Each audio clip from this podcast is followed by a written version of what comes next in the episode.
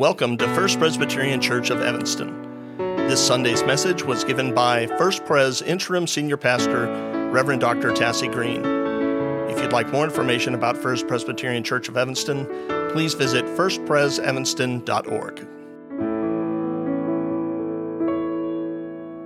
Our scripture reading today is from Exodus chapter 14, verses 21 through 29, and Exodus 15, verses 1 through 11, and verses 21 through 22, which you will find in the Old Testament section of our Pew Bibles, beginning on page 62 or on screen.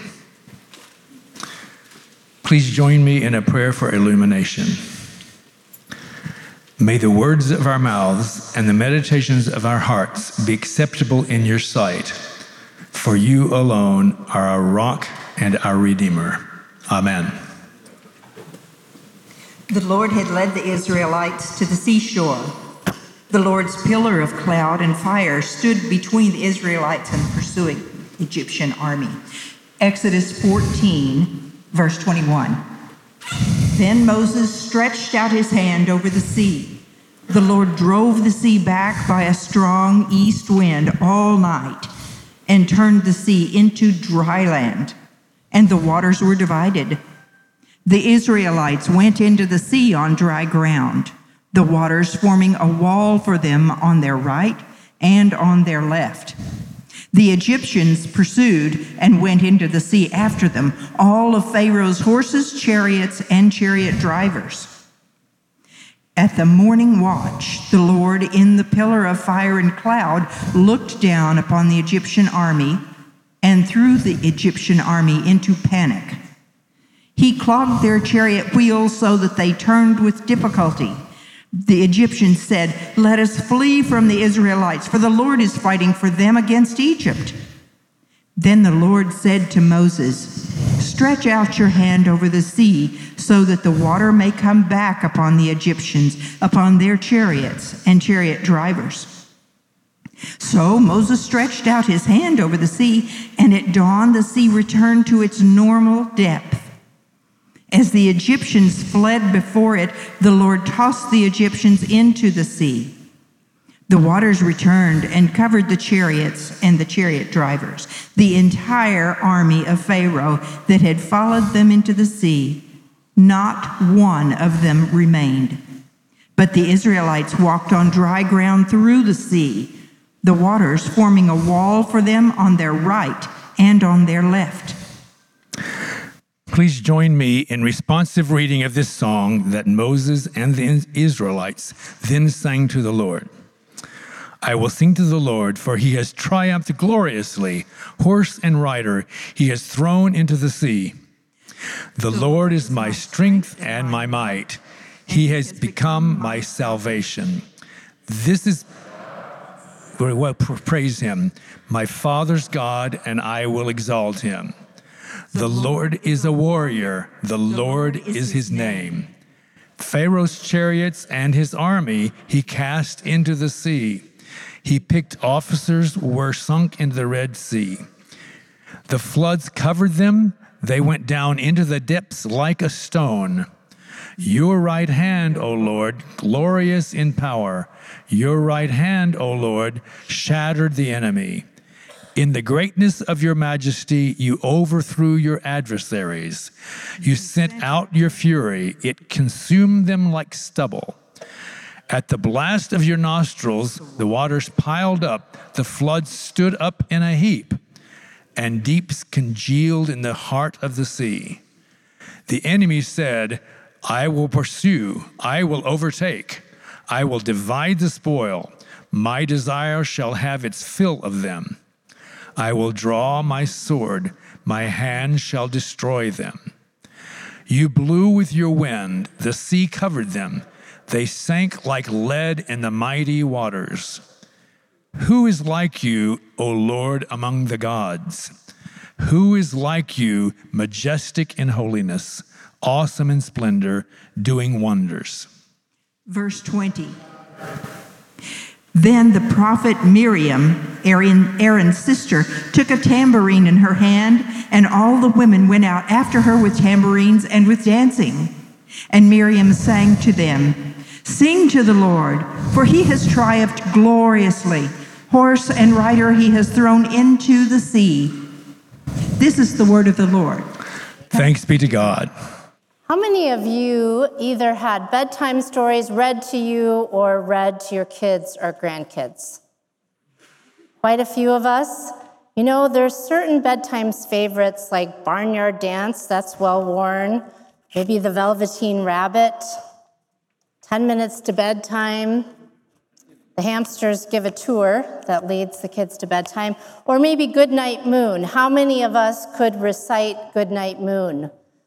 Right? From the beginning of the Goodnight Moon, Goodnight Room, all to the end. Good night, stars, good night, air, good night, noises everywhere. One little kid turned to her mom at the end after the gazillionth time and said, Why doesn't it say, Good night, me? We all want to find ourselves in the story. And some of us feel more and more these days like we've taken a big detour, like we don't know where our story is leading, or maybe even we know where we're headed and how did we get here. We're looking for God to direction. And it's not as simple as it was in Scripture, where there was a pillar of fire guiding the Israelites at night, where there was a cloud by day. Sometimes we wish that it was that clear, that we had the GPS coordinates. And so we here we are today. We stand at the edge of the Red Sea with the Israelites. If we put ourselves in this story, we could feel how it may feel. We can get a glimpse to have the sea behind you. We haven't taken a straight path, and how did it lead us here? The sea is behind us, and the Egyptians, with all their terrible chariots, are coming right towards us. And later, when they think about it, they realize that the Lord has fought for them. But first, they had to live through it. Those moments, you face an impossible life or death situation. Perhaps you feel like you've been there. Then, can you imagine when the waters part and you walk and you run and you dance through to safety, and then the waters close again before, behind you, and you are finally safe? kind of out of that difficult situation, the enslavement. This story is told over and over again in the Bible. You can look it up. It's told by Joshua, the psalmists, Isaiah, Nehemiah, Jesus, Peter, Paul. This is one of the key stories of the Bible. And when I call it a story, I'm not referring to it as make believe, like our nighttime stories that we tell our kids and one another. But one of the things about stories is they show what matters most to us. And in the case of bedtime stories, it's often that our children are loved, they're well loved, and often that we need some peace and quiet, right? So, in these stories, in the way they're told and retold in Scripture, we learn what has mattered most to God's Scripture. I mean, to God's people, to God to tell us in Scripture to pass on those words. Miriam proclaims, Miriam is Moses' sister, she proclaims, Sing to the Lord my God, for God is highly exalted, the horse and the rider thrown into the sea. So, this story of the crossing speaks so powerfully of our redeeming God who leads us in unexpected ways through our detours. It's no accident that we tell and retell this story of this story on Easter because it speaks again of God's victory. The Easter victory of God raising God's Son from death to life. Both of these stories have huge implications. History is changed from these moments forward. God is the one who acts, but God also empowers God's people to believe and to follow God in the face of seemingly impossible odds. Now, one of my professors at Princeton, Dennis Olson, used to say this The Exodus and the Red Sea stories assure us that seemingly small acts of obedience, like putting one foot in front of the other, can have big participation in a much larger cosmic drama, which involves God's defeat of evil and redemption in this world. Just doing the next step, taking the next step, has a much larger meaning. We'll see this again in Luke 10 if you look for the story of when Jesus sends out the 72 to preach the gospel. Jesus says that he rejoices and says that he saw Satan fall like lightning. God's victory is sure, but we need to be part of the story, to take the next step in faithfulness, for it to begin its work in us. Now, I have an author I like. I know some of you have heard of him, Jim Miller. He wrote the book Blue Like Jazz. He shares his key discoveries. The book we'll be talking from a little bit today is uh, A Million Miles in a Thousand Years. And this is one of what he says, one thing. You'd think God would come right out and tell us what to do in the Bible, but God doesn't. God mostly tells us stories, and God rarely stops the story to tell us what the point is. God just lets, lets the characters and the conflict hang there like smoke in the air. Maybe that's why stories are so powerful, because we have to listen, we have to engage to begin to understand, for them to do their work in them. And in worship and in our time reading scripture, we have the job and the delight to look closely at what is the grand narrative of the Bible. What is God telling us? What does it teach us about who God is, what God does, and what it means for us? We have this opportunity again we learn in the pages of Scripture that God acted again and again to save God's people, Israel. And God acts again and again in the life, death, and resurrection of Jesus Christ. God acted in the early church and expectation that God will act again in our lives. We have a front row seat to see what God will do next.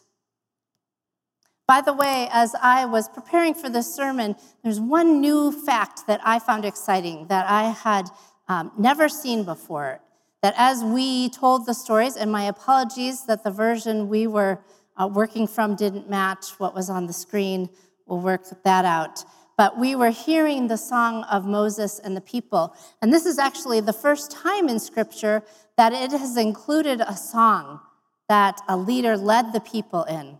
So, choir, you're in good standing, going all the way back to this moment at the Red Sea. And then, of course, Moses leads the people, and so does Miriam and the women. We can sing along with the Israelites Who among the gods is like you? Who is like you? Majestic in holiness, awesome in glory, working wonders. Some of these things are picked up in the Psalms. That models for us too, but those come later. And so you can see this image is actually from a psalter from the ninth century, an illustration of Miriam and the people dancing after going through the waters, finishing up their trek across the Red Sea or the Sea of Reeds. The stories are important. And the story we covered last week of the Passover and the Red Sea crossing are central to Jewish faith and then also to our faith continuing on the journey that Jesus leads us on. The stories God has passed down to us from generation to generation, back to that very first step on dry land, the singing and dancing. And so God's stories and our stories begin to intertwine. So I wanted us to take a look at the power of stories to shape our action. Miller writes A story is based on what people think is important. So when we live a story, we're telling people around us what we think is important. Think about that. When we live a story, we're telling people around us what we think is important. Of course, they could look at what's in our wallet or on our calendar or in our bank balance to know what we also think is important. But the way we live it out, the way we talk about it, we're telling a story not only of our faith, but of how God is working. Miller began writing the story of his life for a movie, and in the process, he learned what makes for a good story, and he realized he wasn't living one. And so he tells about how this light bulb went on for him. He said basically, if you come down to it, a story is a character who wants something and overcomes something, overcomes conflict to get it. That's the basic structure of a good story. You probably could recognize it in most of the stories that you've read over time, the classic stories. That's how it goes. There's conflict, and it's something we need for growth. And in the process, if we change our story, we change our character. But we don't really usually want to do that. So Miller highlights the one thing we need for growth in one word conflict. And most of us don't like that idea very much. It's not comfy. Even though we know that great stories are told in conflict, we're unwilling to embrace the potential greatness of the story we're actually in when we're in the middle of it potential greatness of what God could do next. We think when we're having difficulties that God is unjust rather than a master storyteller. Because God is not as concerned with appearances and making us have a life of ease. God is more concerned with helping us become more and more like his son Jesus. God is more concerned with helping us live out his great story than the appearance of how it looks to others. Miller says here's the truth about telling stories with your life it's going to sound like a great idea, and you're going to get excited about it. And then when it comes time to do the work, you're not going to want to do it. It's like that with writing books, it's like that with life. People love to have lived a great story, but few people like the work it takes today to make it happen. But joy costs pain. It's apparent all over the Bible that to get to the joy, oftentimes there's pain and struggles. A young adult asked me about these stories, the gruesome parts of the Exodus. Excuse me, so many people die in this story. You think about it, there was a generation of Hebrew baby boys killed, except for Moses, who was spared. There were enslaved Hebrews who paid the cost of that with their bodies. The plagues and in the Passover, firstborn Egyptians were killed in that plague, that final plague that helped Pharaoh let the people go. The Egyptian army swept away to, join, to drown in the sea. We struggle with it, we wonder about it. Yet, along with the Israelites, we can discover that there is new life in death couple weeks ago, we looked at that, that if you are God's, God will fight for you. And that's why the Hebrews sing. That is why they dance in this moment. It was that way in the Passover. It was that way in the life, death, and resurrection of Christ. There was incredible pain and suffering to go through first. God doesn't promise us a life of ease or sparing us from all pain and suffering. Instead, God promises to be with us in the midst of it, in the midst of the sea. God creates a new way for the Israelites, creating dry land for them to walk where previously there was only water. And if we look closely, we find them that to be true, that God is ready to meet us in our need, but not necessarily how we expect. Often there are those detours for us to go on first. And God also knows that we need a push to step out. Miller calls it an inciting incident. We need that push into something new to move and to grow. For Miller, it was embarking on a trek to Machu Picchu in Peru. He says that he joined the trek by accident. He was making friends with and trying to impress a girl. And suddenly there he is, signed up for a trek. He had to get fit, he had to overcome obstacles. What does this have to do with us at First Pres? Well, we come to worship on this Sunday, on many Sundays, and we open our ears anew to hear arguably one of the Bible's greatest hits. And it reminds us of who God is, that God's story can renew us, refresh our faith and our trust, but it can't just stop there with head knowledge or even heart knowledge. We get to decide, hopefully with the encouragement of others that know us, how we, how we will step out. And by how we step out and what we do next, we also communicate to others what stories are worth telling. So, what is shaping us? What is propelling us towards change? What story are we telling about who we are and what matters most to us, individually and as a church?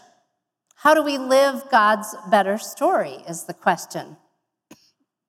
I want to encourage us to bravely share those questions and those stories with one another in the weeks ahead. There's a church leadership guy who first introduced me to this idea that church renewal, church transition is like the Exodus.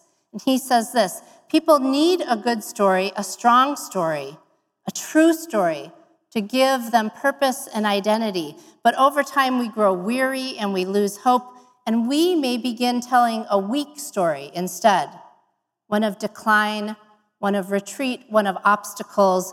We get stuck on retelling over and over what went wrong, why we are where we are. Does any of us this sound familiar to you in your own life? We or those around us can begin to sound like a broken record. We begin practicing our demise, says Rendle. Now, it's good and healthy to name the difficulties, but not to get stuck there. When we forget to take the next step of facing why we are where we are, of taking the next steps to say, how can we move on? How can we follow? Where is God leading us? And of course, at some point in every church's history, we likely get stuck in the past or in tradition. We might even begin to take a rear view mirror look on life. That past could be 1868 when the church was founded, or the 1950s, 1980s, 2001, even 2021 post pandemic. Any year will do. I often joke that churches not only have different time zones, because no two clocks in a church ever match, but also if you walk around the church, there's different eras. You can see in certain rooms which era you're in. Where might a church be stuck?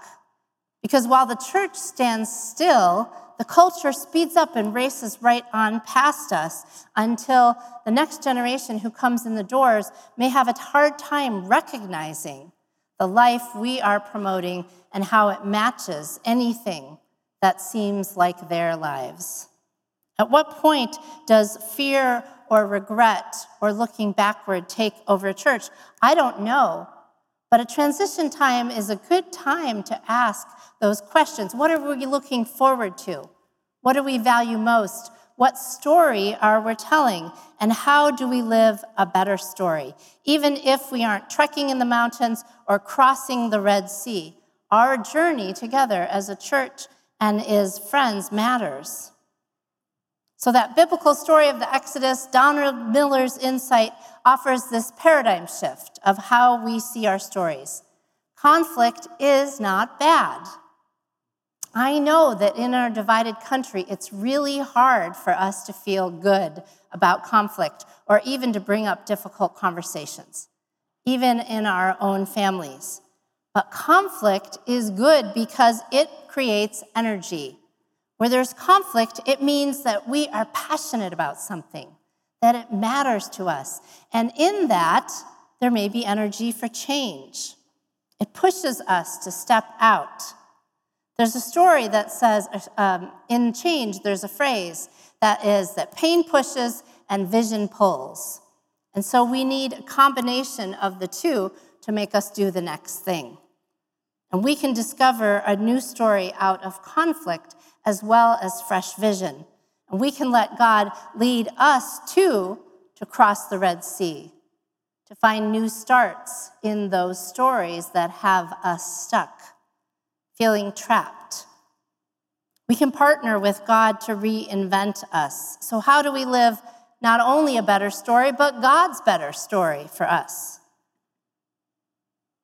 One of the ways we do that is by telling our stories to one another. I encourage you to do that in your small groups, but also in the monthly time I've set up called Pastries with the Pastor. We had one meeting already last month. It's always the second week of the month. I encourage you to come again this next month where we will be telling stories, be looking again, looking back at First Pres's heritage, at our past stories of big faith and growth telling stories about joys and pain points, perhaps where we've become stuck, in order to find clarity on what the church values most. Talking about it together and trying to kind of dig through some of those stories to find clarity about where we want to go forward. And today, that's why we also have launched our stewardship campaign called Our Church and Our Journey. We can't expect God to lead us forward without asking God to lead us.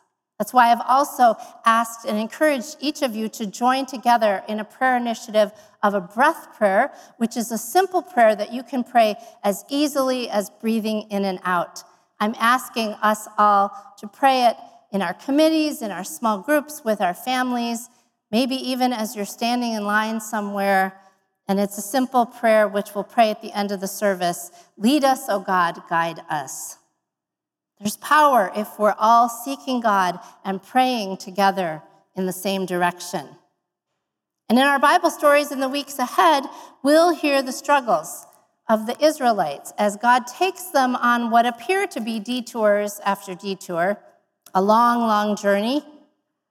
But it's actually giving time for God to shape them change them from being an enslaved people to a free people who freely want to follow God and to love and worship God in a new way. This story helps God uh, make a way where there is no way. We sang that song last week too Waymaker. God is one who does that, even when the Red Sea is at your back and the Egyptian army is coming your way. And since we follow Jesus, who leads us, we know that the next steps in our story cannot only be about us, right? Jesus is the one who ate with sinners, who focused on the outcast, the marginalized, the ones who felt like they hadn't had attention or had someone truly see them. God looked at them. And so, as we begin to discern, we can know that God will lead us again and again to all of God's children that need care. So, how do we lead? How do we follow God's lead? And how do we live God's better story? Let me close with one last story. I'm going to show a video clip that Donald Miller tells about his friend Jason, whose family was on the brink of falling apart. It's not great quality video, but it you can hear the story and it is really worthwhile to find out about a new challenge and a new story for Jason's family. Let's watch. I have a friend whose daughter started doing drugs. She's 13, 14 years old, gothic gal. And we were getting together, and, uh, and he was telling me, you know, she's dating this guy that I don't approve of, and I try to drag her to church and these kinds of things. And I'm, I'm listening to this, it just sounds like a bitter dad, you know? And I say to him, he says, you know, what, what should I do? And I said, you know, I think what she's choosing is, is to be wanted and needed. She gets to play something like a princess. You know, she knows she's designed for this role, right? And with this guy, even though he's a loser, she gets to play this role in this story because you've provided a story that's just not as good. He's like, What are you talking about? I'm like, No, no, did you, Everybody provides a story. As a pastor, you provide a story. As a dad, you provide a story. As a mom, you provide a story. As a teacher, you provide a story. And all she's doing is choosing a story that she likes better than your story.